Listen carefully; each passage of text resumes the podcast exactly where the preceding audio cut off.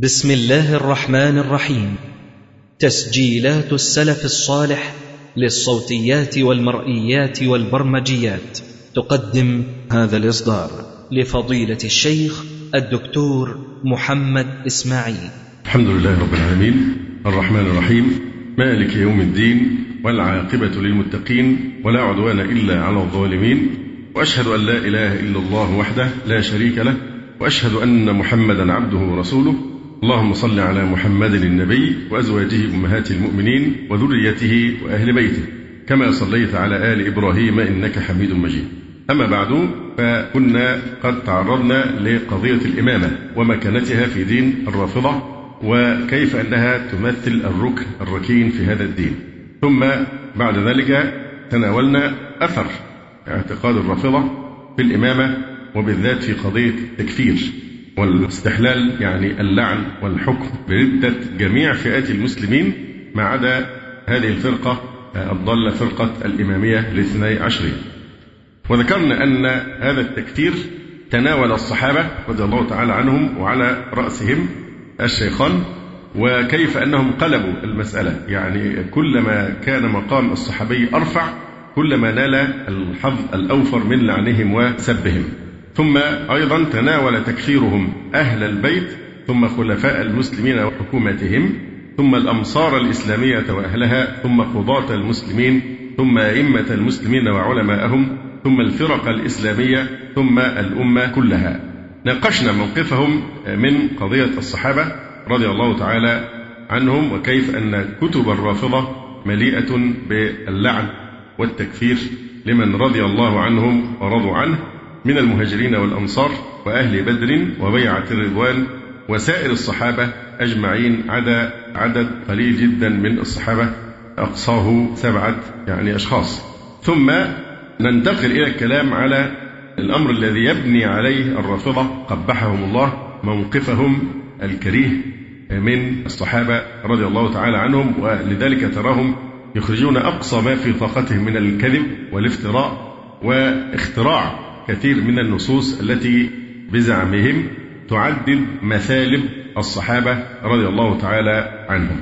يقول المصنف حفظه الله تعالى ومع اللعن والتكفير لخير القرون فإن الشيعة ملأت الصفحات فيما يسمونه بمثالب الصحابة ومعايبهم وانشغل بعض أهل السنة في الرد عليهم. والحقيقة المهمة في هذا الموضوع أن إثارة الشيعة لهذه القضايا هو في حقيقة أمره تستر على السبب الحقيقي من موقفهم من الصحابة رضي الله تعالى عنهم أجمعين. فقضية مثالب الصحابة وقد وفق هنا في حين يقول المزعومة أولا لأنها كذب ثانيا لأنها عبارة عن ستار يحاولون إخفاء موقفهم الحقيقي من الصحابة. هذه اللفتة الحقيقة لفتة ذكية من المؤلف حفظه الله تعالى وهي تمدنا بنوع من الوعي نحن في أمس الحاجة إليه. لأن بعض الناس اضطروا طبعا كثير من العلماء اضطروا أن يبذلوا قسما كبيرا من طاقتهم في الرد على مثالب الرافضة آه، للصحابة رضي الله تعالى عنهم. فموضوع مثالب الصحابة هم يحاولون نشره بين أهل السنة وغزو عقولهم عن طريق تعداد الروايات المكذوبة في الطعن في الصحابة آه، رضي الله تعالى عنهم أجمعين. ما المقصود من قوله هنا والحقيقة المهمة في هذا الموضوع؟ أن إثارة الشيعة لهذه القضايا هو في حقيقة أمره تستر على السبب الحقيقي من موقفهم من الصحابة رضي الله تعالى عنهم أجمعين. ذلك أن الصحابة رضوان الله عليهم لو كانوا في عصمة من كل خطأ وفي حرز من كل ذنب لما رضي عنهم الإمامية لأن ذنب الصحابة عند هؤلاء هو بيعتهم لأبي بكر دون علي وكل ذنب يغتفر إلا هذا الأمر كما أن من جاء بقراب الأرض خطايا ومعه جواز الولاية فقد نجا. يعلق هنا يقول أجاب شيخ الإسلام عما يثيره الرافضة في هذا الباب بجواب مفصل في منهاج السنة وبجواب مجمل يعني يلخصه بأن المثالب التي تلقى على الصحابة نوعان أحدهما ما هو كذب إما كذب كله وإما محرف قد دخله من الزيادة والنقصان ما يخرجه إلى الذم والطعن. وأكثر المنقول من المطاعن الصريحة هو من هذا الباب. يرويها الكذابون المعروفون بالكذب مثل أبي مخنف لوط ابن يحيى وهشام بن السائب الكلبي وأمثالهما من الكذابين الذين شهد الأئمة بكذبهم وسقوط أخبارهم. النوع الثاني ما هو صدق وأكثر هذه الأمور لهم فيها معاذير تخرجها من أن تكون ذنوبا. وتجعلها من موارد الاجتهاد التي إن أصاب فيها المجتهد فله أجران وإن أخطأ فله أجر. وعامة المنقول الثابت عن الخلفاء الراشدين من هذا الباب. وما قدر من هذه الأمور ذنبا محققا فإن ذلك لا يقدح فيما علم من فضائلهم وسوابقهم وكونهم من أهل الجنة.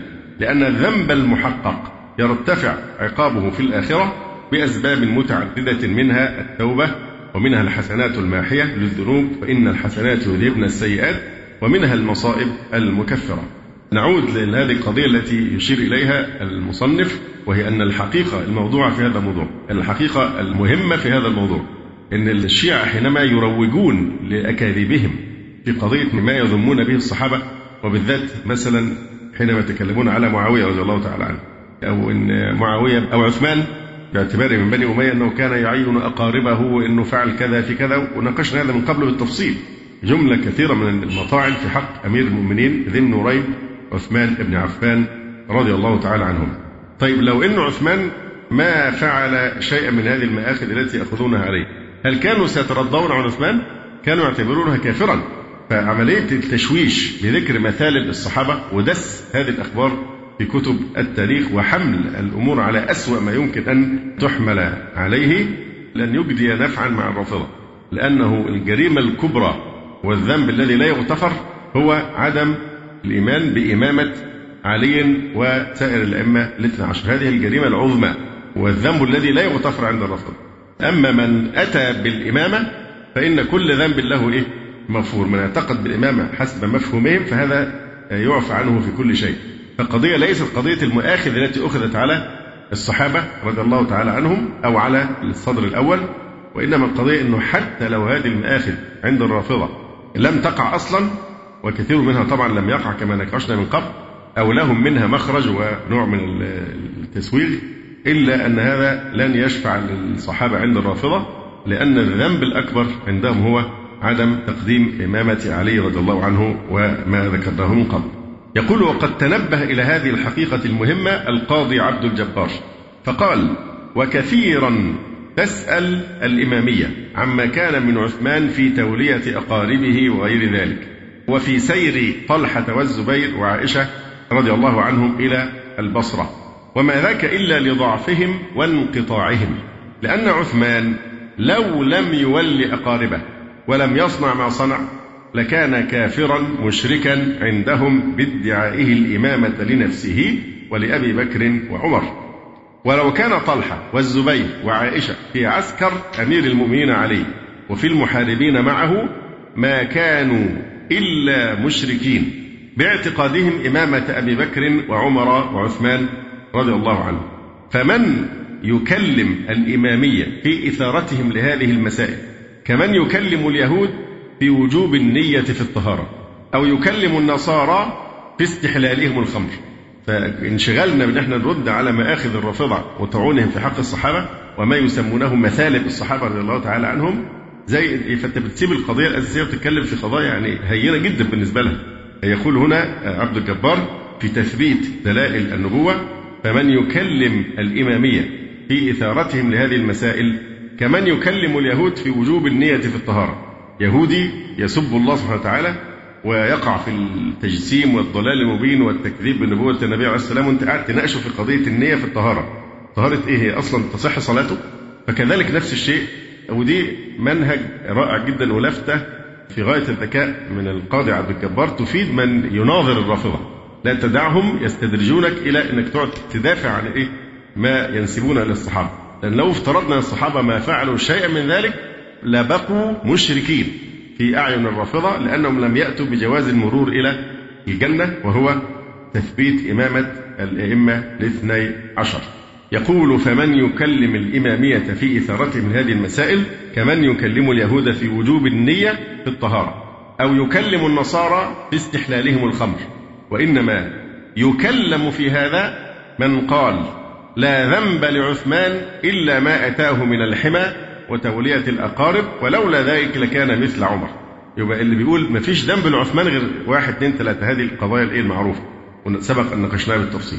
وبينا أنه ما هناك لم يبقى مطعن في حق أمير المؤمنين ذي النورين بعدما فهمنا حقيقة هذه المآخذ التي أخذت عليه رضي الله تعالى عنه. فمين اللي نقعد نرد له بقى على الموضوع الحمى وتولية أقاربه وكذا وكذا؟ مين؟ الذي يعتقد أنه لا ذنب لعثمان إلا هذه المآخذ. يبقى ده نضطر يبقى نحتاج أن نرد له على هذه الأشياء. يقول وإنما يكلم في هذا من قال لا ذنب لعثمان إلا ما أتاه من الحمى وتولية الأقارب ولولا ذلك لكان مثل عمر. فندافع عن عثمان في هذه القضايا. ومن قال لا ذنب لطلحة والزبير وعائشة إلا مسيرهم إلى البصرة ولولا ذلك لكانوا مثل أبي عبيدة وعبد الرحمن وابن مسعود رضي الله تعالى عنهم أجمعين. فاعرف هذا. ولا تكلمهم فيه البتة وكلمهم فيما يدعونه من النص فهو الأصل. فإذا أراد الرافضي أن يستدرجك إلى الكلام على الدفاع عن الصحابة وما يأخذونه على بعضهم فلا ارجع لأصل المسألة. أصل المسألة إيه؟ قضية الإمامة. أيضا كما كفر الرافضة الصحابة طبقا لموقفهم من قضية الإمامة بمفهومهم الشيعي يكفرون أهل بيت رسول الله صلى الله عليه وآله وسلم. وبعض الناس بيستمع هذا الكلام يدهشون كيف؟ وهم يغلون في أهل البيت وهم يقدسون أهل البيت كما هو معلوم عنهم. في الحقيقة لأن الرافضة قد تعسفوا جدا في تحديد من هم أهل بيت رسول الله صلى الله عليه وآله وسلم.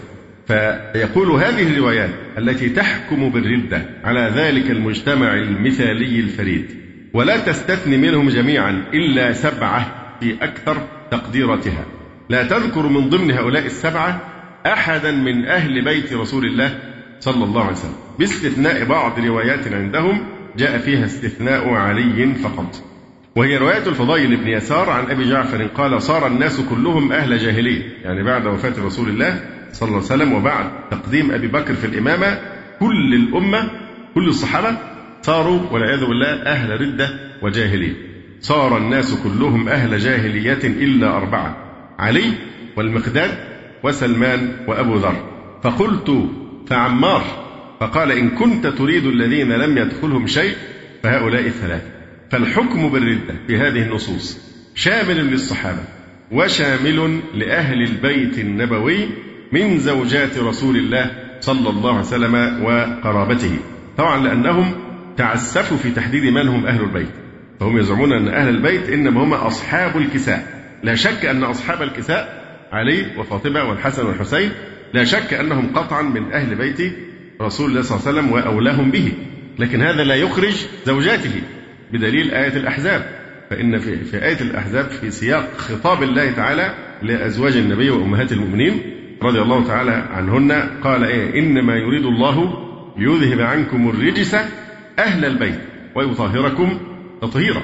فهم يخرجون كثيرا من قرابة رسول الله صلى الله عليه وسلم بالتحكم فيه تعسف كثير جدا كما سنرى. يقول فالحكم بالردة في هذه النصوص شامل للصحابة وشامل لأهل البيت النبوي من زوجات رسول الله صلى الله عليه وسلم وقرابته مع أن واضعها يزعم التشيع لأهل بيت رسول الله صلى الله عليه وسلم. فهل هذا إلا دليل واضح على أن التشيع إنما هو ستار لتنفيذ أغراض خبيثة ضد الإسلام وأهله وأن واضع هذه الروايات أعداء للصحابة وأعداء للقرابة رضي الله عنهم أجمعين. ولا يستبعد كما سبق أن تلك الأسماء التي تستثنى يعني اللي هي المقداد وسلمان وأبو ذر أيضا ممكن تكون أسماء مستعارة للزنادقة الذين يشكلون الخلية الأولى للرفض كعادتهم ولا يقصد بها هؤلاء الصحابة كمان أيضا. ولذلك شيخ الإسلام ابن تيمية جعل من أسباب الحكم الردة من زعم أن جميع الصحابة ارتدوا بعد وفاة النبي صلى الله عليه وسلم ما عدا ثلاثة أو سبعة. لأن هذا تكذيب صريح لقول الله تبارك وتعالى كنتم يعني أنتم. كنتم خير أمة أخرجت للناس. فما كن أمة من مئة ألف صحابي أو حتى قلنا عشرين خمسين ألف سنتعرض لهذا. لم يبق منهم إلا ثلاثة أو سبعة على الأكثر على الإسلام. يبقى ليس هذا تكذيبا صريحا للقرآن؟ بلى. لا يستبعد أن تلك الأسماء التي تستثنى هي أسماء مستعارة للزنادقة الذين يشكلون الخلية الأولى للرفض ولا يعنى بهم الصحابة وإلا لماذا لم يذكر أحد معهم من أهل البيت؟ ولماذا هؤلاء الصحابة الذين يستثنون ما ظهر منهم منابذة ومناوئة للخليفتين؟ للخليفتين الراشدين بل ظهر منهم الحب والمؤازرة. يعني علي والمقداد وسلمان وأبو ذر رضي الله تعالى عنهم كلهم كانوا في غاية الولاء لأبي بكر وعمر. لم يظهر منهم أي نوع من التمرد أو الاعتراض على إمامتهما. لقد حكموا بالردة في نصوصهم التي مر ذكرها على الحسن والحسين وآل عقيل وآل جعفر وآل العباس وزوجات رسول الله صلى الله عليه وسلم أمهات المؤمنين.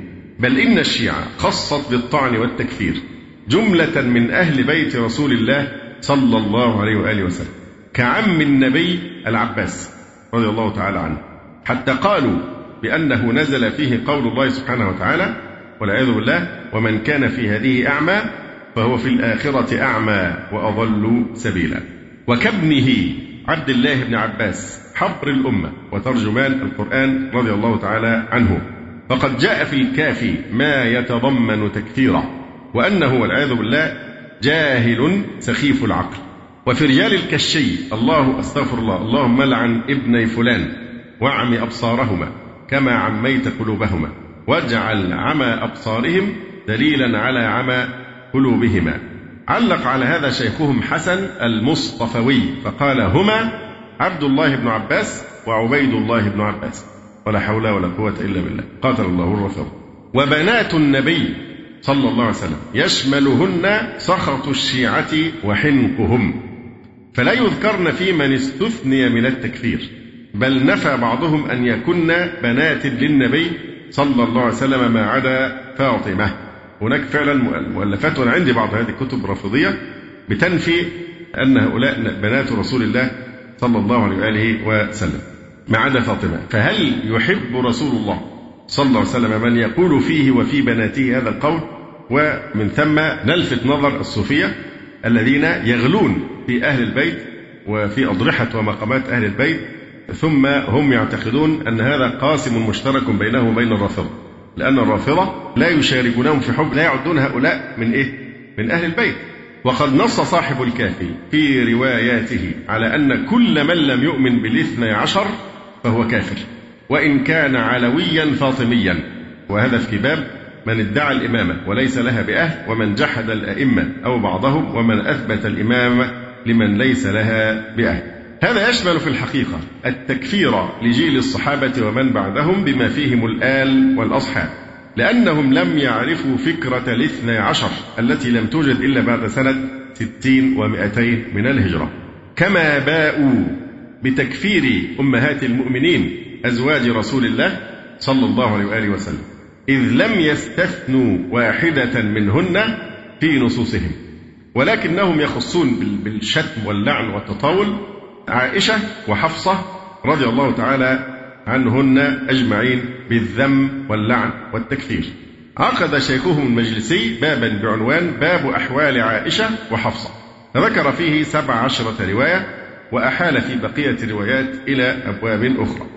مثلا قال في بحار الأنوار بحار الظلمات قال فيه قد مر بعض أحوال عائشة في باب تزويج خديجة وفي بال بأحوال أولاده صلى الله عليه وآله في قصص ماريا ماريا وأنها قذفتها فنزلت فيها آيات الإفك.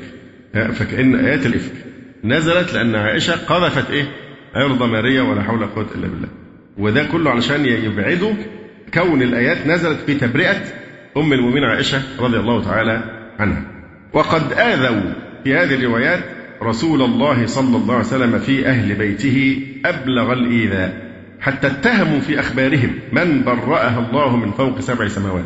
طبعا هو في كلام حياة الرافضة هو يخرس ويقطع ألسنة الذين يطلقون ألسنتهم في مدح هؤلاء الضالين المعتدين. لكن أعتقد صعب جدا أن الواحد ينطقه شيء من أفظع ما يكون. يمكن اضطررت في وقت من الأوقات أيام الكلام على موضوع فتنة حسن نصر قاتله الله. كلمنا بالتفصيل وجبنا من إحدى المجلات الرافضية ماذا يقولون عن عائشة رضي الله تعالى عنها؟ ولا أقول أحيلكم على هذه الأشياء لأن أفضل ألا تلوثوا قلوبكم بهذا الكفر الشنيع الكفر والتكذيب للقرآن الكريم لأن القرآن نزل كما تعلمون في سورة النور بتبرئة أم المؤمنين مما قذفها به المنافقون. لكن هؤلاء الكفرة المشركون الذين يقذفون عرض أم المؤمنين عائشة رضي الله عنها بأسوأ ما يمكن أن يقال. ولا أستحل طبعا ولا أطيق أن أنا أحكي هذا الكلام لأؤذيكم به مرة يعني ثانية.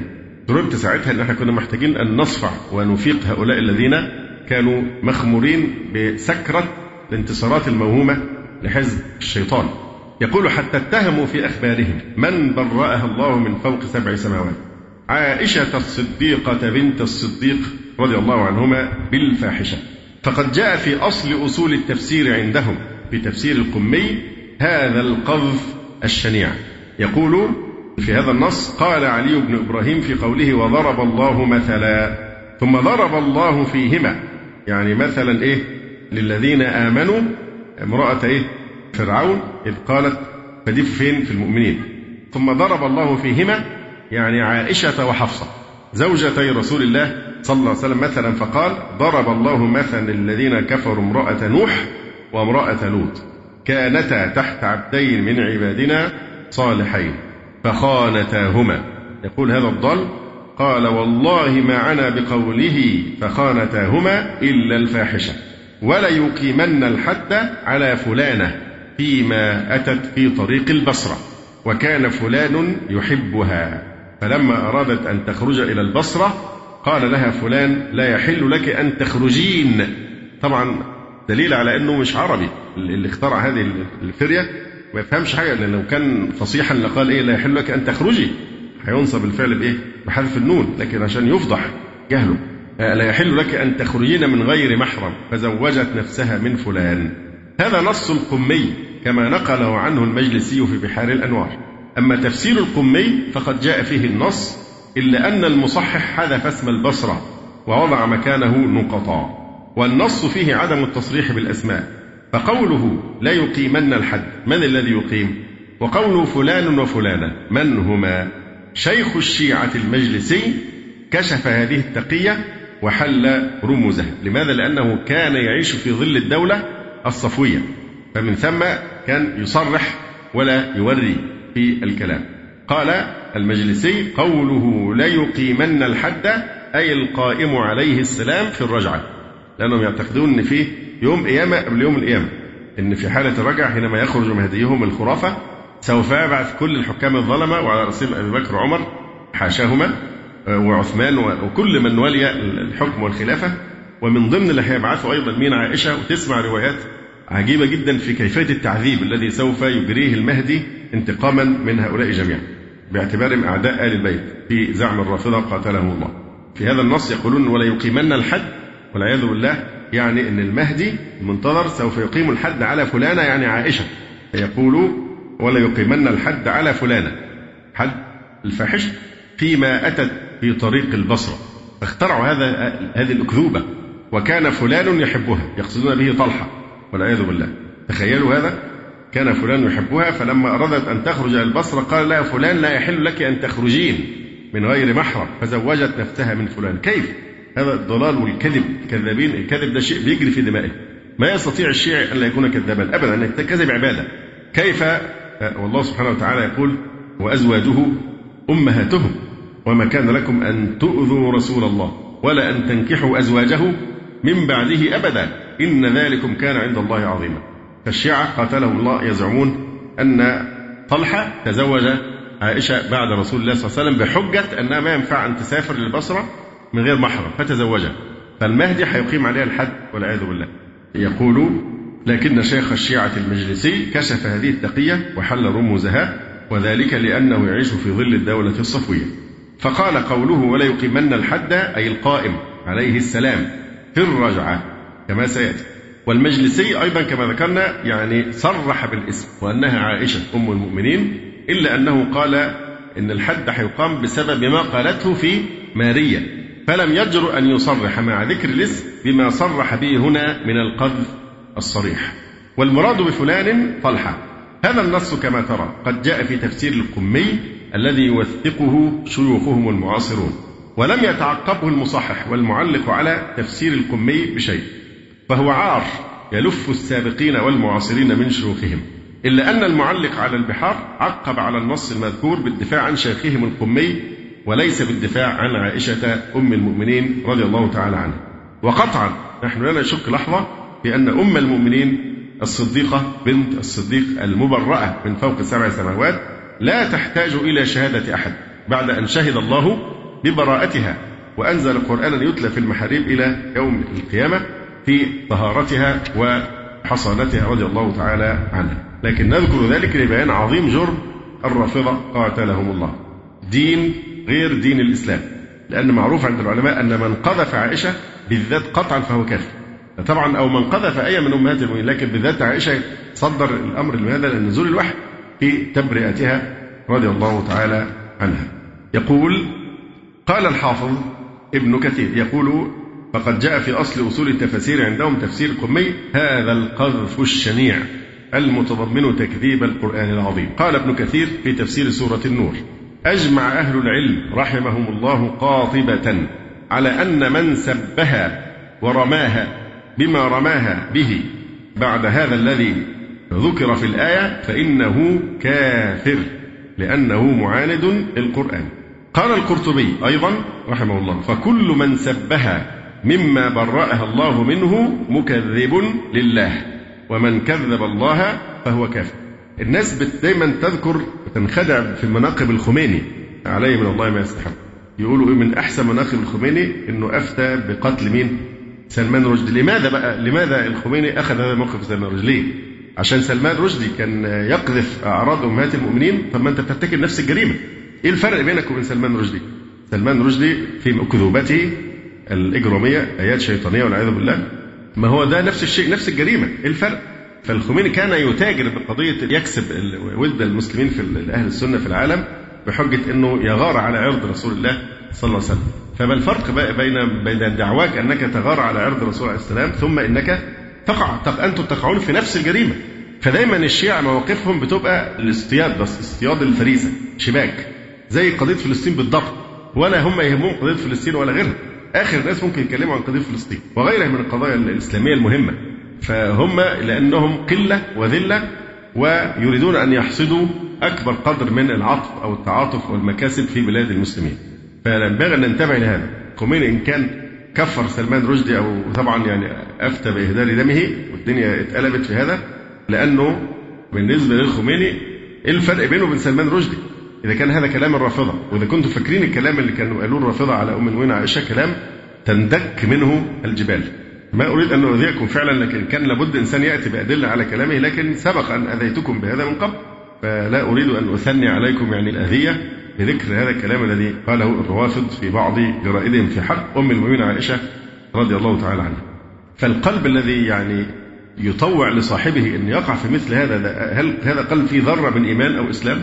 حينما يذكر أن عائشة كانت تزين الجواري بعدما فقدت هي جمالها وشبابها كانت تزين الجواري وتخرجهن لاصطياد الشباب في المدينة إلى آخر هذا الإلحاد والكفر وأذية المؤمنين في عرض رسول الله صلى الله عليه وسلم. يعني دين آخر غير دين الإسلام. هذا دين مخالف مش مذهب. هذا دين آخر ليس هذا هو دين الإسلام بل هم أعداء هذا الدين في الحقيقة. يقول هذا وظاهرة التكفير عند الشيعة لا تخص جيل الصحابة. يعني إحنا عندنا إن خير هذه الأمة أولها والخيرية بقى بتقل كده بالتدريج لا هم عندهم شر هذه الأمة أولها والعياذ بالله. يقول لابد ننتبه أيضا اللي بيحاولوا دايما يحجموا كأن اللي بيحاربوهم هم فقط من يسمونهم بالإيه؟ الوهابية أو السلفية إلى آخره. لا المفروض أن الذي ينكر دين الرافضة كل من ينتمي إلى الإسلام وإلى أمة محمد صلى الله عليه وسلم. لابد أن يأخذ هذا الموقف من هؤلاء الضالين. هم بيحاولوا أنه يظهروا للناس أن اللي بيهاجموهم دول أو بينتقدوهم دول فئة الموضوع فئوي فئة اسمها الوهابية أو السلفيين أو نحو ذلك. وفي الحقيقة ليس الأمر ذلك لماذا؟ لأن ما يؤخذ عليهم هو ليس متعلقا فقط بالسلفيين. يعني حتى الصوفية لو بقوا لكانوا أشد الناس عداء للرافضة. بل كل الفرق الإسلامية. فده محاولة لتحجيم لإيهام الناس أن دي فئة شاذة هي التي تنتقد الرافضة. في حين أن كل مسلم ينبغي أن يبني موقفه على أساس وعلى بصيرة فالتكفير وزي ما قلنا قبل كده دايما هم بيدندنوا كل شوية يقولوا إيه؟ ينتقدون الوهابية أو السلفية على حد تعبيرهم بإيه؟ بإنهم أهل التكفير دول بيكفروا الناس بيكفرونا آخر ناس يتهموا حد سلفية أو خلفية أو غيرهم بالتكفير هم الرافضة آخر ناس في العالم لماذا؟ لأنه لا يوجد فرقة اشتغلت بقضية التكفير وارتكبت فيه أخس الجرائم كالرافضة. ده أنتم مكفرين الصحابة كلهم. اللي يهون عليه يكفر الصحابة. ما يهونش عليه يكفر البخاري ومسلم وكل والأئمة الأربعة وكل أئمة المسلمين ويكفر الأمة إلى إلى قيام الساعة. كل أمة محمد عليه السلام سوى الإمامية الاثنى عشرية. فالذين طوعت لهم أنفسهم أن يكفروا الصحابة. خير أمة خيرة الناس فأولى يكفرون من بعدهم. فانتبهوا لهذا أيضا. دي من استراتيجيات الرافضة إن محاولة إظهار أن السلفيين آه، يكفرونهم وأن دول أهل تكفير. وبعض الدعاة للأسف الشديد لا يفقهون هذه الحقائق فبيتورطون في إيه؟ في الكلام الناس اللي بتكفر إلى آخره. يعني تتكلم على مين بيكفر؟ مين؟ وإن كان على أساس علمي. لكن تتكلم على بيكفروا الصحابة ويكفروا كل الأمة كمان نرى. فآخر ناس يعني يحق لا أن تتكلم في قضية التكفير هم الرافضة لأنهم التكفير هذا يعني أحد خصائصهم المميزة لضلالهم. المبين. يقول هذا وظاهرة التكفير عند الشيعة لا تخص جيل الصحابة رضي الله عنهم. وإن كان الصحابة ينالهم النصيب الأوفى من السب والتكفير باعتبار أنهم حملة الشريعة ونقلة الكتاب والسنة والمبلغون عن رسول الله صلى الله عليه وسلم دين الله. ولذلك صار الطعن فيهم طعنا في الدين كما قال شيخ الإسلام. وكان هذا هو هدف الزنادقة. من وراء الحملة الضارية عليهم ولكن سلسلة التكفير عند الشيعة مستمرة. فكما قالت كتب الشيعة إن الناس ارتدوا بعد وفاة الرسول صلى الله عليه وسلم إلا ثلاثة. كما قالت ذلك قالت أيضا ارتد الناس بعد قتل الحسين إلا ثلاثة. أبو خالد الكابلي ويحيى أم الطويل وجبير ابن مطعم. فأنت ترى أن هذا النص لا يستثني أحدا من أهل البيت ولا الحسن بن علي الذي تعده الاثنى عشرية إمامها.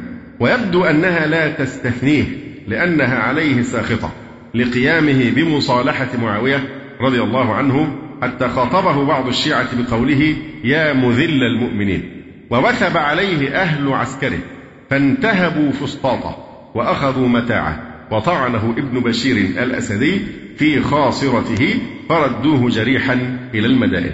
ثالثا تكثيرهم خلفاء المسلمين وحكومتهم في دين الاثني عشرية أن كل حكومة غير حكومة الاثني عشر باطلة وصاحبها ظالم وطاغوت يعبد من دون الله. ومن يبايعه فإنما يعبد غير الله. وقد أثبت الكليني هذا المعنى في عدة أبواب مثل باب من ادعى الإمامة وليس لها بأهل. ومن جحد الأئمة أو بعضهم ومن أثبت الإمامة لمن ليس لها بأهل. وذكر فيه اثني عشر حديثا عن أئمتهم. وباب في من دان الله عز وجل بغير إمام من الله جل جلاله وفيه خمسة أحاديث. وفي البحار باب عقاب من ادعى الإمامة بغير حق أو رفع راية جور أو أطاع إماما جائرا. وكل خلفاء المسلمين ما عدا عليا والحسن طواغيت حسب اعتقادهم. وإن كانوا يدعون إلى الحق وإن كانوا يحسنون لأهل البيت ويقيمون دين الله. ذلك لأنهم يقولون كل راية ترفع قبل راية القائم المهدي رضي الله عنه صاحبها طاغوت. حتى الجهاد الذي بذله الصحابة والتابعون وتابع التابعين آخره كل جهاد الأمة ده بيعتبروهم إيه؟ كأنهم منتحرين أو ماتوا هدرا يعني أو ماتوا يعني ماتوا في غير شيء. وما لهمش ثواب ودول ناس انتحروا آه هو قالوا قالوا في التعبير أيوه دول آه معناها يعني سارعوا إلى دخول النار تعجلوا النار لما دخلوا في الجهاد واستشهدوا هؤلاء تعجلوا الذهاب إلى النار جميع المجاهدين آه عجل بهم إلى النار أو تعجلوا دخول النار اللي هو الشهداء من أهل الإسلام في كل هذه القرون لماذا؟ لأن أي راية جهاد حتى لو جهاد في سبيل الله هي راية باطلة وصاحبها طاغوت. يعني إيه حتى الخميني؟ لا ما الخميني اخترع لهم بقى ولاية الفقيه لأن هو دين لا يقف على مش على قدمين على حتى عكاز ما ينفعش. فواقعيا الخميني حرف في دينهم وأخذ بولاية الفقيه عشان يخرج دينهم من ورطة لأنه دين غير واقعي فين طب المهدي؟ فين هو المهدي؟ السرداب؟ وماذا نفعل بمن هو في السرداب؟ إيه فائدته ما جاء منه إلا الشر. فلذلك هم تحت ضغط الأمر الواقع حرفوا في دينهم وابتدع لهم الخميني لأن الخميني فيه من الرافضة من يكفره. الخميني ده ضلاله بقى كمان مش بس في قضية الحاجات المعروفة الخميني من أهل وحدة الوجود ولذلك بعض كبار علماء الرافضه يكفرون الخميني لأنه من طائفة الملاحدة اللي هو الصوفية الفلسفية هو مغرق في قضية وحدة الوجود والحلول والاتحاد وهذا البلاء المبين الخميني مما ابتدعوا في دينهم موضوع ولاية الإيه؟ الفقيه عشان يرقع في هذا الدين تحت ضغط الأمر الواقع وبالفعل قامت لهم دولة على هذا الأساس. يقول ذلك أنهم يقولون كل راية ترفع قبل راية القائم رضي الله عنه صاحبها طاغوت. قال شارح الكافي وإن كان رافعها يدعو إلى الحق فهو أيضا طاغوت. طب إيه الحل يا جماعة دي 14 قرن ولا نقول أقل طبعا من 14 قرن 11 قرن مثلا. لا هو طلع من السرداب عشان يخلصنا ولا جهاد ينفع ولا إقامة دولة تنفع ولا نتيجة غياب المهد ولا صلاة جمعة تنفع طيب وبعدين إيه الحل؟ ولو هو معاه الهداية يعني وموجود في السرداب مستخبي عشرة قرون مثلا من القرون أو أكثر من 11 قرن مثلا. ما الفائدة إذا من بعثة الرسول عليه السلام وإنزال القرآن؟ إيه الفائدة لما تعطل ولسه هتعطل تاني؟ عبال ما المهدي يخرج. يقول كل راية ترفع قبل راية القائم رضي الله عنه صاحبها طاغوت. الشارح بقى بيعلق بيقول وإن كان رافعها يدعو إلى الحق. وحكم المجلسي على هذه الرواية بالصحة حسب مقاييسه. أما من قبل سنة 260 من الهجرة يقول شيخهم المجلسي عن الخلفاء الراشدين إنهم لم يكونوا إلا غاصبين جائرين مرتدين عن الدين لعنة الله عليهم وعلى من اتبعهم في ظلم أهل البيت من الأولين والآخرين أنا أستبشر حينما أقرأ مثل هذه الدعوات الجائرة الظالمة على الصحابة لماذا؟ لأننا نوقن بأن من لعن من لا يستحق اللعنة بل يستحق الترضي عنه كما رضي الله عنه أن اللعنة سترد على يعني قائلها جزاء وفاقا. أيضا من ثمرات قضية الإمامة وغلوهم فيها الحكم على الأمصار الإسلامية بأنها دار كفر. جاء في أخبارهم تخصيص كثير من بلاد المسلمين بالسب وتكفير أهلها على وجه التعيين ويخصون منها غالبا ما كان أكثر التزاما بالإسلام واتباعا للسنة. فقد صرحوا بكفر أهالي مكة والمدينة في القرون المفضلة. ففي عصر جعفر الصادق كانوا يقولون عن أهل مكة والمدينة أهل الشام شر من أهل الروم يعني شر من النصارى وأهل المدينة شر من أهل مكة وأهل مكة يكفرون بالله جهرة. وعن أبي بصير عن أحدهما عليهما السلام قال إن أهل مكة ده في القرون الأولى في الصدر الأول إن أهل مكة لا يكفرون بالله جهرة والعياذ بالله.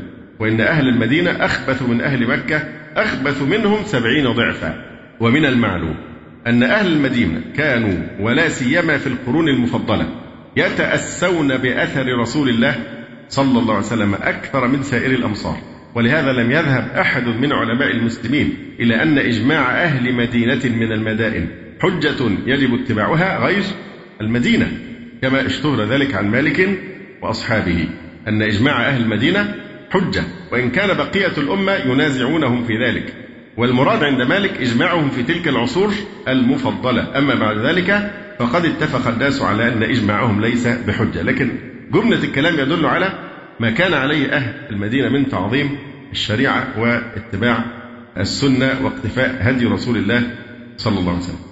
وقد ظل أهل المدينة متمسكين بمذهبهم القديم منتسبين إلى مذهب مالك إلى أوائل المئة السادسة أو قبل ذلك أو بعد ذلك. فإنهم قدم إليهم من رافضة المشرق من أفسد مذهب كثير منهم. قدمت فيروسات رافضية للمدينة فأفسدتهم. فنفس الشيء فيروس الرافضة لو دخل لنا هيكون أسوأ من فيروس الخنازير وإنفلونزا الطيور شوف إحنا كيف بتتخذ إجراءات لحماية الأجسام. من هذه الأمراض والناس بتستنفر لمثل هذا.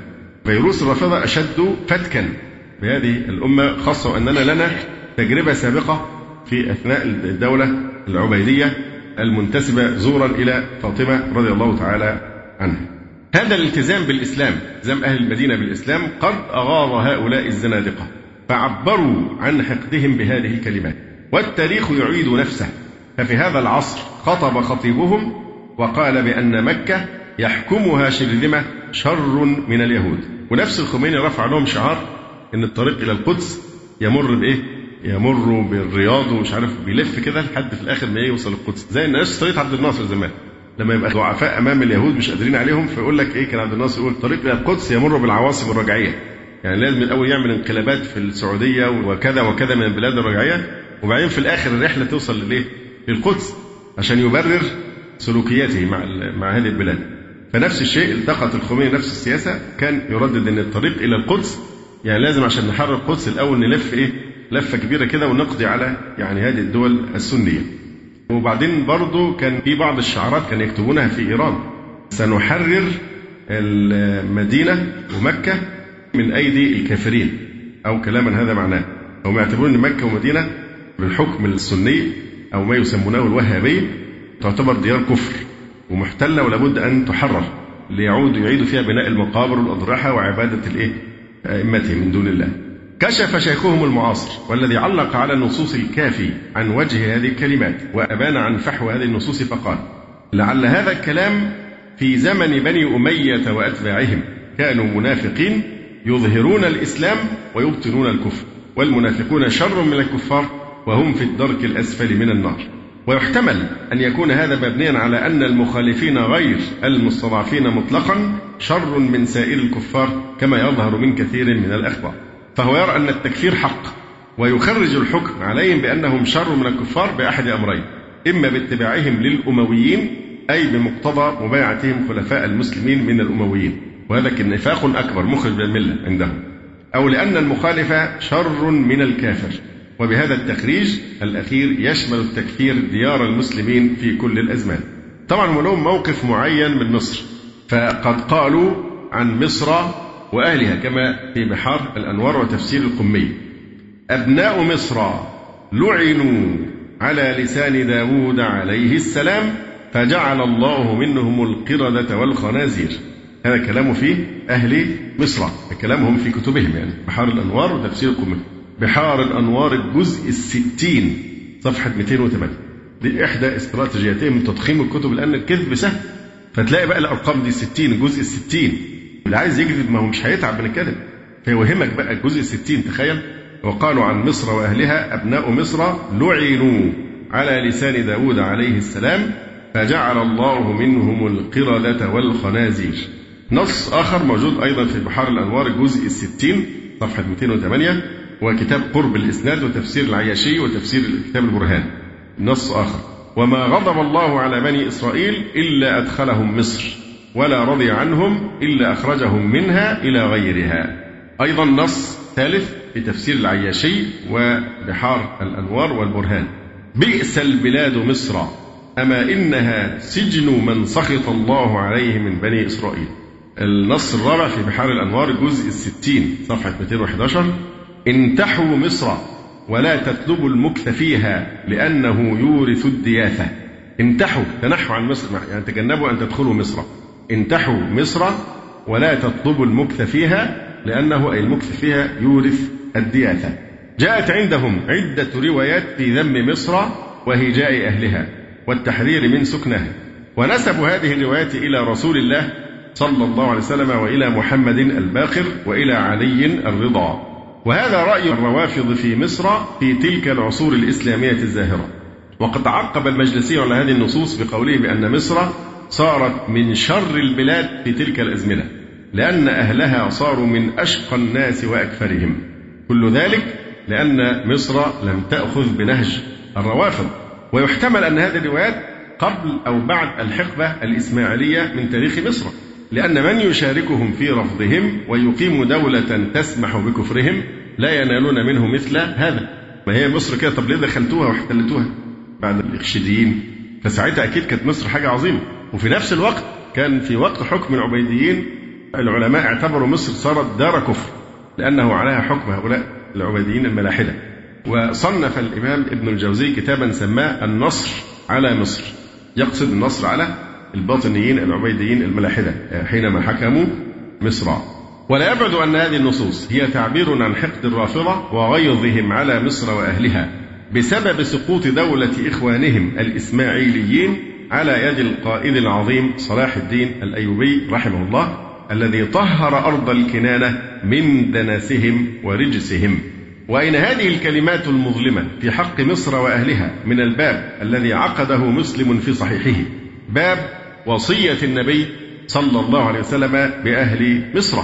بالعكس ثابت في السنة أن الرسول صلى الله عليه وسلم استوصى المسلمين بأهل مصر خيرا لأن لهم إيه؟ ذمة ورحمة. وجاء عندهم ذم كثير من بلدان الإسلام وأهلها ولم يستثنى من ديار المسلمين إلا من يقول بمذهبهم. وهي قليلة في تلك الأزمان حتى جاء عندهم إن الله عرض ولايتنا على أهل الأمصار فلم يقبلها إلا أهل الكوفة. الفئة الخامسة التي يكفرها أو تطالها يد التكفير الرافضي قضاة المسلمين. تعد أخبارهم قضاة المسلمين طواغيت لارتباطهم بالإمامة الباطلة بزعمهم. فقد جاء في الكافي عن عمر بن حنظلة قال سألت أبا عبد الله عليه السلام عن رجلين من أصحابنا بينهما منازعة في دين أو ميراث فتحاكما إلى السلطان وإلى القضاء أيحل ذلك؟ طبعا قاضي سني يعني في بلاد المسلمين. قال من تحاكم إليهم في حق أو باطل فإنما تحاكم إلى الطاغوت وما يحكم له فإنما يأخذ سحتا. وإن كان حقا ثابتا له لأنه أخذ بحكم الطاغوت وقد أمر الله أن يكفر به. قال تعالى يريدون أن يتحكموا إلى الطاغوت وقد أمروا أن يكفروا به. فيقصدون بالطاغوت هنا قضاة المسلمين الذين يحكمون بالشريعة. فأنت ترى أنهم اعتبروا قضاة المسلمين وحكامهم طواغيت واعتبروا أحكامهم باطلة. ومن يأخذ حقه بواسطتها فإنما يأكل الحرام. وهذا الحكم يعم قضاة المسلمين على مدى القرون وتعاقب الأجيال. وهذه الرواية تحكم على القضاء والقضاء في عصر من؟ في عصر جعفر الصادق كما يظهر من إسنادهم للرواية إلى جعفر. فإذا كان هذا نظرهم في قضاة المسلمين في القرون المفضلة فما بالك في من بعدهم؟ ويبدو أنهم يريدون قضاة يحكمون بحكايات الرقاع وبالجفر والجامعة ومصحف فاطمة وحكم آل داود لا يسألون البينة كما جاء ذلك في أخبارهم. لا بحكم الكتاب والسنة وإجماع سلف الأمة فهم الذين تتناولهم الآية التي استدلوا بها لأنها نزلت في بعض المنافقين الذين فضلوا حكم الطاغوت على حكم محمد بن عبد الله صلى الله عليه وآله وسلم. وهؤلاء الروافض من جنس أولئك المنافقين. هذه النظرة لم يتغير منها شيء في نفوس شيوخهم في هذا العصر. فها هو الخميني يعقب على حديثهم هذا فيقول مؤكدا معناه الإمام عليه السلام نفسه ينهى عن الرجوع إلى السلاطين وقضاتهم ويعتبر الرجوع إليهم رجوعا إلى الطاغوت. ويقول المعلق على الكافي والآية بتأييد الخبر تدل على عدم الترافع إلى حكم الجور مطلقا. وربما قيل بجواز التوسل بهم إلى أخذ الحق المعلوم اضطرارا مع عدم إمكان الترافع إلى الفقيه العدل. ولكن يظهر أن هذه المبادئ التي وضعها الزنادقة لم تجد القبول لدى بعض أتباعهم لأنه يجد في ظل حكم قضاة المسلمين العدل والإنصاف ما لا يجد عند قومه. اعترف بعضهم لشيخ الإسلام ابن تيمية رحمه الله تعالى فقال له أنتم يعني أهل السنة تنصفوننا ما لا ينصف بعضنا بعضا. وقد اشتكى بعض رجالهم لإمامه بأنهم يجدون عند أهل السنة كثرة الأمانة وحسن الخلق وحسن السمت ويجدون على الضد من ذلك في الشيعة فيغتمون لذلك. وقد ذكرنا هذا من قبل بالتفصيل. الفئة السادسة التي تطالها يد تكفير الرافضي بسبب موقفهم من الأئمة أئمة المسلمين وعلماؤهم. فقد حذروا من التلقي عن شيوخ المسلمين وعلمائهم وعدوهم كاملة لأهل الشرك. فعن هارون بن خارجة قال قلت لأبي عبد الله عليه السلام إن نأتي هؤلاء المخالفين سواء كانوا أهل السنة أو غيرهم إن نأتي هؤلاء المخالفين فنسمع منهم الحديث يكون حجة لنا عليهم. قال لا تأتهم ولا تسمع منهم لعنهم الله ولعن مللهم المشركة هذا في علماء أهل السنة. وجاء في الكافي عن سدير عن أبي جعفر قال يا سدير فأريك الصدين عن دين الله؟ ثم نظر إلى أبي حنيفة وسفيان الثوري. كانوا موجودين في المجلس. أبي حنيفة وسفيان الثوري عاملين حلق علم في المسجد يعني. يقول يا سدير طبعا هذا كذب على أبي جعفر لكنهم ينسبونه إليه. يا سدير فأريك الصدين عن دين الله؟ ثم نظر إلى أبي حنيفة وسفيان الثوري في ذلك الزمان وهم حلق في المسجد. فقال هؤلاء الصادون عن دين الله بلا هدى من الله ولا كتاب مبين. إن هؤلاء الأخابث لو جلسوا في بيوتهم فجال الناس فلم يجدوا أحدا يخبرهم عن الله تبارك وتعالى وعن رسوله صلى الله عليه وآله حتى يأتونا فنخبرهم عن الله تبارك وتعالى وعن رسوله صلى الله عليه وآله. فيبدو أن الغيظ أخذ من هؤلاء الباطنيين مأخذه وهم يرون أئمة أهل السنة يعلمون الناس القرآن والسنة ويدعون إلى دين الإسلام والناس مقبلون عليهم ينهلون من علمهم ويأخذون عنهم. فترى حلقهم في المسجد عامرة بالرواد مزدانة بالعلم تغمرها السكينة وتحفها الرحمة وتغشاها الملائكة. وكان هؤلاء العلماء الأعلام للمتقين أئمة وقادة. وأولئك الباطنيون قد قبعوا في بيوتهم لا يلتفت إليهم ولا يحفل بهم قد استولت عليهم الذلة والمسكنة وباءوا بغضب الناس واحتقارهم. فكانت أمنياتهم التي وضعوها على ألسنة أهل البيت للتغرير بالأتباع ومحاولة إيجاد الفتنة والعزلة بين أهل البيت وأئمة المسلمين. كانت هذه الأمنيات تكفر أئمة المسلمين وتتمنى أن تخلو الأرض منهم لتتهيأ لهم الفرصة لتحقيق أغراضهم. فهم يحبون أن يطفأ نور الله بهلاك العلماء وعزلهم أيضا تطال يد التكفير الرافضي الفرق الإسلامية. فقد خصوا كثيرا من الفرق الإسلامية بالتكفير والطعن. ولا سيما أهل السنة الذين يلقبونهم حينا بالنواصب وأحيانا بالمرجئة. جاء في الكافي عن أبي مسروق قال سألني أبو عبد الله عن أهل البصرة ما هم؟ فقلت مرجئة وقدرية. طبعا معروف إن الشيعة بعد كده في التطور بتاعهم أصبحوا هم نفسهم إيه؟ قدرية وحرورية. فقال لعن الله تلك الملل الكافرة المشركة التي لا تعبد الله على شيء. ويعنون بالمرجئة أهل السنة ولهذا تجد شيخهم المجلسي يشرح حديثهم الذي يقول اللهم لعن المرجئة فهم أعداؤنا في الدنيا والآخرة. طبعا المراد بالإرجاء تأخير علي عن الدرجة الأولى إلى الدرجة الرابعة. ده المقصود بالإرجاء. المرجئة يعني الذين في نظرهم إيه؟ أرجأوا وأجلوا عليا من الدرجة الأولى في الإمامة إلى الدرجة الرابعة فكان رابع الخلفاء الراشدين. ويكفي أن تعرف أن الزيدية وهم من الشيعة نالهم من الذم والتكفير ما لا يخطر بالبال. قالوا مثلا عن الزيدية عن عمر بن يزيد قال سألت أبا عبد الله عن الصدقة على الناصب وعلى الزيدية فقال لا تصدق عليهم بشيء ولا تسقهم من الماء إن استطعت. وقال لي الزيدية هم النصاب. من النصب يعني النصب اللي هو إيه؟ مناصبة آل البيت العداوة. وفي الكافي عن عبد الله بن المغيرة قال قلت لأبي الحسن رضي الله عنه إن لي جارين أحدهما ناصب والآخر زيدي. ولا بد من معاشرتهما فمن أعاشر؟ فقال هما سيان من كذب بآيات من كتاب الله فقد نبذ الإسلام وراء ظهره وهو المكذب بجميع القرآن والأنبياء والمرسلين. ثم قال إن هذا نصب لك وهذا الزيدي نصب لنا. مع أن الزيدية دعوا إلى ولاية علي لكن هذا لم يشفع للزيدية عندهم وكانوا شيعة ولم يعتبروهم يعني على الحق لأنهم إيه؟ خلطوها بولاية أبي بكر وعمر. وهذا عندهم ذنب لا يغفر. بل إن مجرد محبة أبي بكر عندهم هي من الكفر. جاء في البحار عن أبي علي الخراساني عن مولى لعلي بن الحسين عليه السلام. قال كنت معه عليه السلام في بعض خلواته. فقلت إن لي عليك حقا ألا تخبرني عن هذين الرجلين. هي المفروض أن تخبرني. إن لي عليك حقا ألا تخبرني عن هذين الرجلين عن أبي بكر وعمر؟ فقال كافران كافر من أحبهما.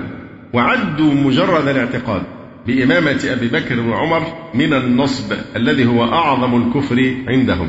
ولهذا قال المجلسي قد يطلق الناصب على مطلق المخالف غير المستضعف كما هو ظاهر من كثير من الأخبار. وقال أيضا لا تجوز الصلاة على المخالف لجبر أو تشبيه أو اعتزال أو خارجية أو إنكار إمامة إلا للتقية. فإن فعل يعني إيه يعني لو صلى على واحد من دول تقية. التقية اضطرته أنه يصلي على ميت من هؤلاء. لعنه بعد الرابعة.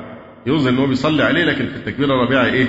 يلعنه وقد قال المفيد بأن كل أهل البدع كفار ولهذا عقد المجلسي بابا بعنوان باب كفر المخالفين والنصاب. وقال المجلسي كتب أخبارنا مشحونة بالأخبار الدالة على كفر الزيدية وأمثالهم من الفضحية والواقفة. هذه الفرق التي يذكر كلها شيعة. فما بالك بمن دونهم؟ بل إن رجال الاثني عشرية يكفر بعضهم بعضا. يروي الكشي ويوافقه عليه شيخهم شيخ طائفتهم الطوسي عن حال أصحابهم من التكفير والاختلاف والتنابذ حيث يقول في روايته بأنه في سنة تسعين ومائة اجتمع ستة عشر رجلا في باب أبي الحسن الثاني فقال له أحدهم ويوضع جعفر بن عيسى يا سيدي نشكو إلى الله وإليك. يقول ثم إليك. نشكو إلى الله وإليك ما نحن فيه من أصحابنا. فقال وما أنتم فيه منهم؟ فقال جعفر هم والله يزندقون ويكفرون ويتبرؤون منا. فقال هكذا كان أصحاب علي بن الحسين ومحمد بن علي وأصحاب جعفر وموسى. صلوات الله عليهم. ولقد كان أصحاب زرارة يكفرون غيرهم وكذلك غيرهم كانوا يكفرونهم. وقال يونس جعلت فداك إنهم يزعمون أن زنادقة. فخلاصة الكلام أن هذا هو حال رعيلهم الأول الذين ينتسبون زورا لأهل البيت فما حال من بعدهم؟ ثامنا يطال تكفير الرافضة أيضا الأمة كلها. يقول ولعن الأمة الإسلامية وتكفيرها مما استفاض في كتب الشيعة. ولذلك فإن أدعية الزيارة والمشاهد التي يلهج بها الشيعة ويرددونها لا تخلو من لعن لهذه الأمة المباركة الوسط. فطبعا لهم مناسك زيارة المقابر وأدعية مخصصة كما هو معلوم. ففي زيارة أمير المؤمنين علي رضي الله عنه يقولون وهم يناجون بقى عليا الزيارة لعن الله من خالفك. ولعن الله من افترى عليك وظلمك. والظلم عندهم هو إيه؟ تولية أبي بكر وعمر وعثمان بالخلافة ولعن الله من افترى عليك وظلمك. ولعن الله من غصبك. ولعن الله من بلغه ذلك فرضي عنه. أنا إلى الله منهم بريء. لعن الله أمة خالفتك. يعني بتولية أبي بكر رضي الله عنه. وأمة جحدتك. وجحدت ولايتك. لأن ولاية علي في نظرهم ممتدة من إيه؟ من بعد وفاة الرسول عليه السلام إلى المهدي الخرافة يعشقون اللعن. كما ذكرنا من قبل اللعن ليس عبادة مستحبة يعني مش زي سبحان الله والحمد لله وتقعد تقول سبحان الله سبحان الله سبحان الله وبحمده لا هم عندهم أفضل من التسبيح والتحميد والتهليل لعن الله كذا ولعن الله كذا إلى آخره. فكما تلاحظون يعني حتى اللعن لو كان جائزا لكن في قيود للعن. ولو كان جائزا لكن الرسول صلى الله عليه وسلم قال إن اللاعنين ليسوا بشفعاء ولا شهداء يوم القيامة. وقال عليه الصلاة والسلام ليس المؤمن بطعان ولا لعان ولا فاحش ولا بذيء. كل الصفات دي موجودة في الرسول. لعن يعني يعشقون اللعن. فشوف كل جملة لعن الله من خالفك ولعن الله من افترى عليك وظلمك ولعن الله من غصبك ولعن الله من بلغه ذلك فرضي به.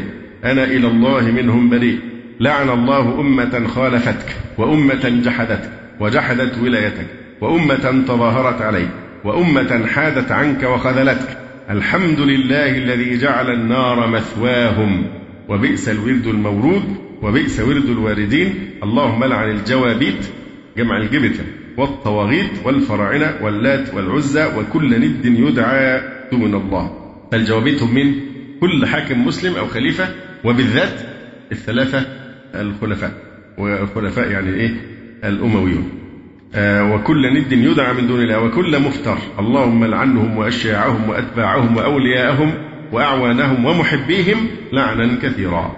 هذه اللعنات التي تجري على ألسنة هؤلاء مكان التسبيح والتهليل لها آثارها في تعبئة نفوسهم حقدا وكراهية للأمة ودينها. والأمة عند هؤلاء الروافض لها ألقاب وشناعات وخواص لا توجد في كتب طائفة من الطوائف. لا لشيء إلا لأن الأمة ارتضت من رضيه الصحابة والمهاجرون لهم خليفة. فهي أحيانا تقذف الأمة الإسلامية جميعا وتتهمها بالفجور.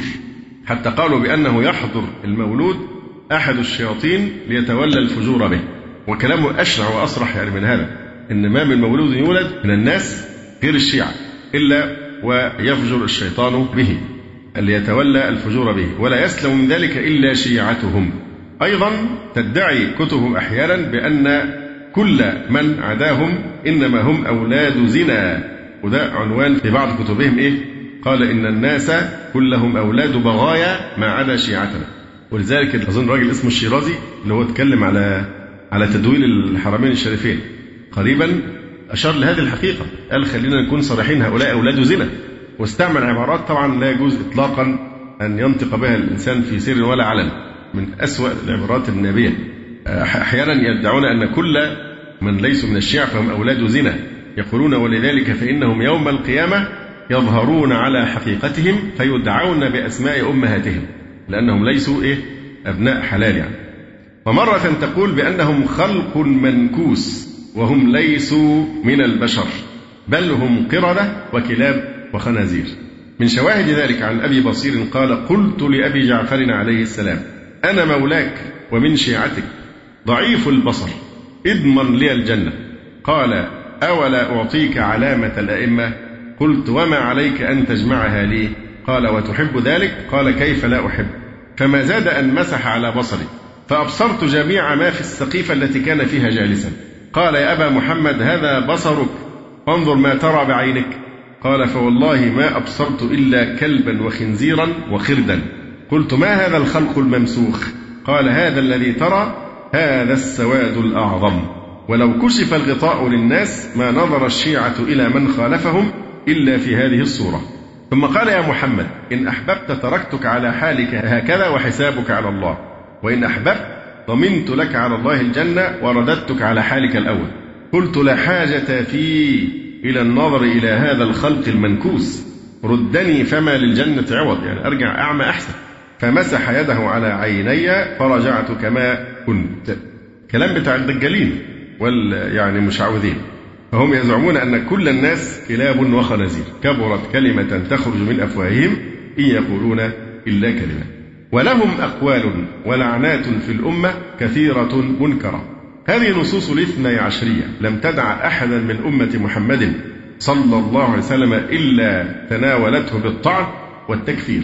وخصت بذلك صحابة رسول الله صلى الله عليه وسلم من المهاجرين والأنصار وأهل البيت النبوي رضي الله عنه والأمصار الإسلامية وأهلها والفرق الإسلامية وأمة محمد وتلعن الجميع في دعواتها وصلواتها وزياراتها.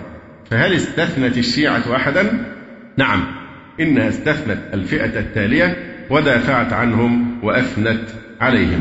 فإذا كانت الشيعة قد كفرت الصحابة والقرابة والخلفاء والقضاة والأئمة والفرق الإسلامية بما فيها فرق من الشيعة فمن تثني عليه؟ لقد رأيتها تثني على أقزام التاريخ وحثالة البشر. بل تمدح وتدافع عن الكفرة الملحدين والزنادقة والمنافقين والأرواح جنود مجندة فما تعارف منها ائتلف فهي تدافع عن المرتدين كأصحاب مسيلمة الكذاب وعن الزنادقة كالمختار ابن أبي عبيد والنصير الطوسي. طبعا معروف مدح الخميني للخواجة نصير الطوسي وما قدمه من خدمات جليلة للإسلام كما قال الخميني. وعن الكذابين والمفترين كجابر الجعفي وزرارة بن أعين أو ابن أعين وعن المجوس الحاقدين مثل أبي لؤلؤة المجوسي ده بطل قومي في إيران. أبو لؤلؤة المجوس الذي قتل عمر لهم ضريح مشهور جدا في إيران وصوره منشورة في كل مكان. يزورونه ويعظمون هذا الرجل ويحتفلون بيوم قتله يوم قتل عمر يعني رضي الله عنه بيسموه يوم بابا شجاع الدين لقب عظيم عندهم. بابا شجاع الدين يريدون به هذا المجوسي الذي قتل أمير المؤمنين عمر رضي الله تعالى عنه. وتعد يوم مقتل عمر من أعظم أعيادها. وتقول إن هذا يوم عيد وهو من خيار الأعياد. في كتاب الأنوار النعمانية الجزائري فصل نور سماوي يكشف عن ثواب يوم قتل عمر بن الخطاب. احتفال بهذا العيد. وهذا اعتقادهم في عظيم الإسلام وفاروق هذه الأمة. وسبب هذا الحق هو أنه الذي فتح بلاد فارس وأخضعها لحكم الإسلام ولذلك عظموا قاتله ويوم مقتله رضي الله تعالى عنه. كما تتلقى دينها عن الكفرة الذين يعتقدون في كتاب الله النقص والتحريف وفي صحابة رسول الله الكفر والردة كإبراهيم القمي والكليني وأمثالهما وتجعل منهم ثقات دينها وعمدة روايتها هذا التكفير العام الشامل الذي لم ينج منه أحد. هل يحتاج إلى نقد؟ إن بطلانه أوضح من أن يبين وكذبه أجلى من أن يكشف. وتكفير الأمة امتداد لتكفير الصحابة والسبب واحد لا يختلف. ومن الطبيعي أن من يحقد على صحابة رسول الله صلى الله عليه وسلم ويسبهم ويكفرهم يحقد على الأمة جميعا ويكفرها كما قال بعض السلف. لا يغل قلب أحد على أحد من أصحاب رسول الله صلى الله عليه وسلم إلا كان قلبه على المسلمين أغل. فإذا لم يرضى عن أبي بكر وعمر وعثمان وأهل بدر وبيعة الرضوان والمهاجرين والأنصار وهم في الذروة من الفضل والإحسان فهل يرضى بعد ذلك عن أحد بعدهم؟ ومبنى هذا الموقف دعوى الروافض أن الصحابة رضوان الله عليهم أنكروا النص على إمامة علي وبايعوا أبا بكر. وقد مضى بيان بطلان النص بالنقل والعقل وبالأمور المتواترة المعلومة وما بني على الباطل فهو باطل. ولقد كان حكمهم بردة ذلك الجيل القرآني الفريد من الظواهر الواضحة على بطلان مذهب الرافضة من أساسه وأنه إنما وضع أصوله شرذمة من الزنادقة. وبطلان هذه المقالة معروف بداهة. ولذلك قال أحمد الكسروي إيراني شيعي الأصل ثم تاب الله عليه فأسلم. يقول وأما ما قالوا هو بيرد بقى على الرافضة عشان كده هم قتلوه بعد كده. وأما ما قالوا من ارتداد المسلمين بعد موت النبي صلى الله عليه وسلم فاجتراء منهم على الكذب والبهتان. فلقائل أن يقول كيف ارتدوا وهم كانوا أصحاب النبي آمنوا به حين كذبه الآخرون ودافعوا عنه واحتملوا الأذى في سبيله ثم ناصروه في حروبه ولم يرغبوا عنه بأنفسهم. ثم أي نفع لهم في خلافة أبي بكر ليرتدوا عن دينهم لأجله. يعني إن كان علي أحق بالإمامة وإن كان إثبات إمامة أبي بكر يجعلهم مرتدين فهل الصحابة يضحون بدينهم من أجل أبي بكر؟ يقول ثم أي نفع لهم في خلافة أبي بكر ليرتدوا عن دينهم لأجله؟ فأي الأمرين أسهل احتمالا؟ أكذب رجلا أو رجلين من ذوي الأغراض الفاسدة أو ارتداد بضع مئات من خلص المسلمين؟ فأجيبونا إن كان لكم جواب. ومع وضوح بطلان مذهبهم كما ترى لمخالفته للشرع والعقل والتاريخ وما علم من الإسلام بالضرورة فإنه لا بد من وقفة ولو سريعة في الرد عليه لأنه وجد في الماضي ويوجد اليوم من يتجاهل الدلائل والبراهين في ذلك. وحسبك أن تعرف أن أحد آيات الشيعة في هذا العصر ومن يرفع شعار الوحدة الإسلامية ويرددها في نشراته وخطبه ورحلاته وهو شيخهم محمد الخالصي. قد كتب رسالة للشيخ محمد بهجة البيطار. في آه، سنة 1382 يقول فيها المفروض ده بقى داعية الوحدة الإسلامية واتفاق الأمة وما فيش فرق بين سني وشيعي إلى آخر هذا الدجل الأسطوانة المشروخة التي يكررونها. ومع ذلك في رسالة للشيخ العلامة السلفي الكبير محمد بهجة البطار آه، رحمه الله تعالى بيقول له إيه؟ لم أذكر الصحابة بخير. لأني لا أريد أن أتعرض لعذاب الله وسخطه بمخالفة كتابه وسنته في مدح من ذمه الكتاب والسنة والإطراء على من قبح أعماله القرآن المجيد والأحاديث المتواترة عن النبي صلى الله عليه وسلم. وغاية ما كنت أكتبه وأقوله هو أن كتاب الله وسنته لم تذكر الصحابة بخير ولا تدل على فضل إنهم لأنهم صحابة. انتهى كلام هذا الضال المبين. فالخالصي هنا لا يذكر الصحابة بخير مع تواتر النصوص في فضلهم ولكنه يقول عن أئمته إن الأئمة الاثنى عشر أركان الإيمان ولا يقبل الله تعالى الأعمال من العباد إلا بولايتهم مع أن الاثنى عشر لا ذكر لهم ولا لإمامتهم أصلا في كتاب الله سبحانه. فانظر كيف يكذبون بالحقائق الواضحات ويصدقون بالكذب الصريح كما قال تعالى ومن أظلم ممن افترى على الله كذبا أو كذب بالحق لما جاء. جمع بين الأمرين كذبوا بالحق وهي عشرات الآيات والأحاديث في مدح الصحابة رضي الله عنهم وافتروا الباطل حينما ادعوا هذه الآثار. وإذا كان الأمر وصل إلى هذا الحد حد الجرأة أن هم يدعوا أن القرآن بيذم الصحابة لأن كل آية في الكفار والمنافقين يحملونها على الصحابة رضي الله عنهم. يقول وإذا كان الأمر وصل إلى هذا الحد فإننا نسوق الأدلة والبراهين على نقد مذهب الرافضة وبيان فضل الصحابة من الكتاب والسنة وأقوال الأئمة والتاريخ والعقل والأمور المعلومة المتواترة ونكشف من خلال كتب الشيعة نفسها مؤسس وواضع هذه العقيدة في المذهب الشيعي. وهو بالتالي نقد لمذهبهم في تكفير الأمة جميعا لأن السبب الذي كفروا به الصحابة هو السبب بعينه الذي كفروا به سائر المسلمين ولكن الصحابة رضي الله عنهم يختصون بالمزيد من السب واللعن والتكفير قديما وحديثا بهدف إبطال الشريعة التي ينقلونها للأمة.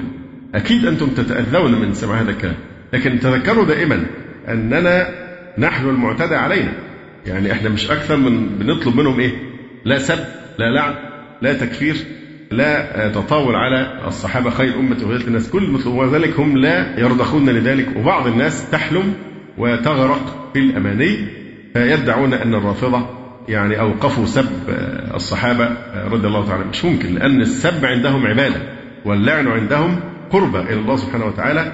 فنسأل الله سبحانه وتعالى أن يخذل الرافضة وأن ينكس راياتهم وأن ينصر عليهم أهل الإسلام والسنة. أقول قولي هذا أستغفر الله لي ولكم. سبحانك اللهم ربنا وبحمدك أشهد أن لا إله إلا أنت أستغفرك وأتوب إليك. جزى الله فضيلة الشيخ خير الجزاء ونسأل الله جل وعلا أن يرفع مكانة الشيخ في المهديين وأن يجعله علما من أعلام الهدى والدين. ولا تنسونا وتنسوا الشيخ من دعوة صادقة بظهر الغيب. وتقبلوا تحيات إخوانكم في تسجيلات السلف الصالح بالإسكندرية. هاتف رقم صفر ثلاثة فاصل أربعة تسعة أربعة سبعة ستة خمسة اثنان وتليفون محمول صفر عشرة واحد ستة أربعة واحد تسعة ثمانية صفر. والسلام عليكم ورحمة الله وبركاته.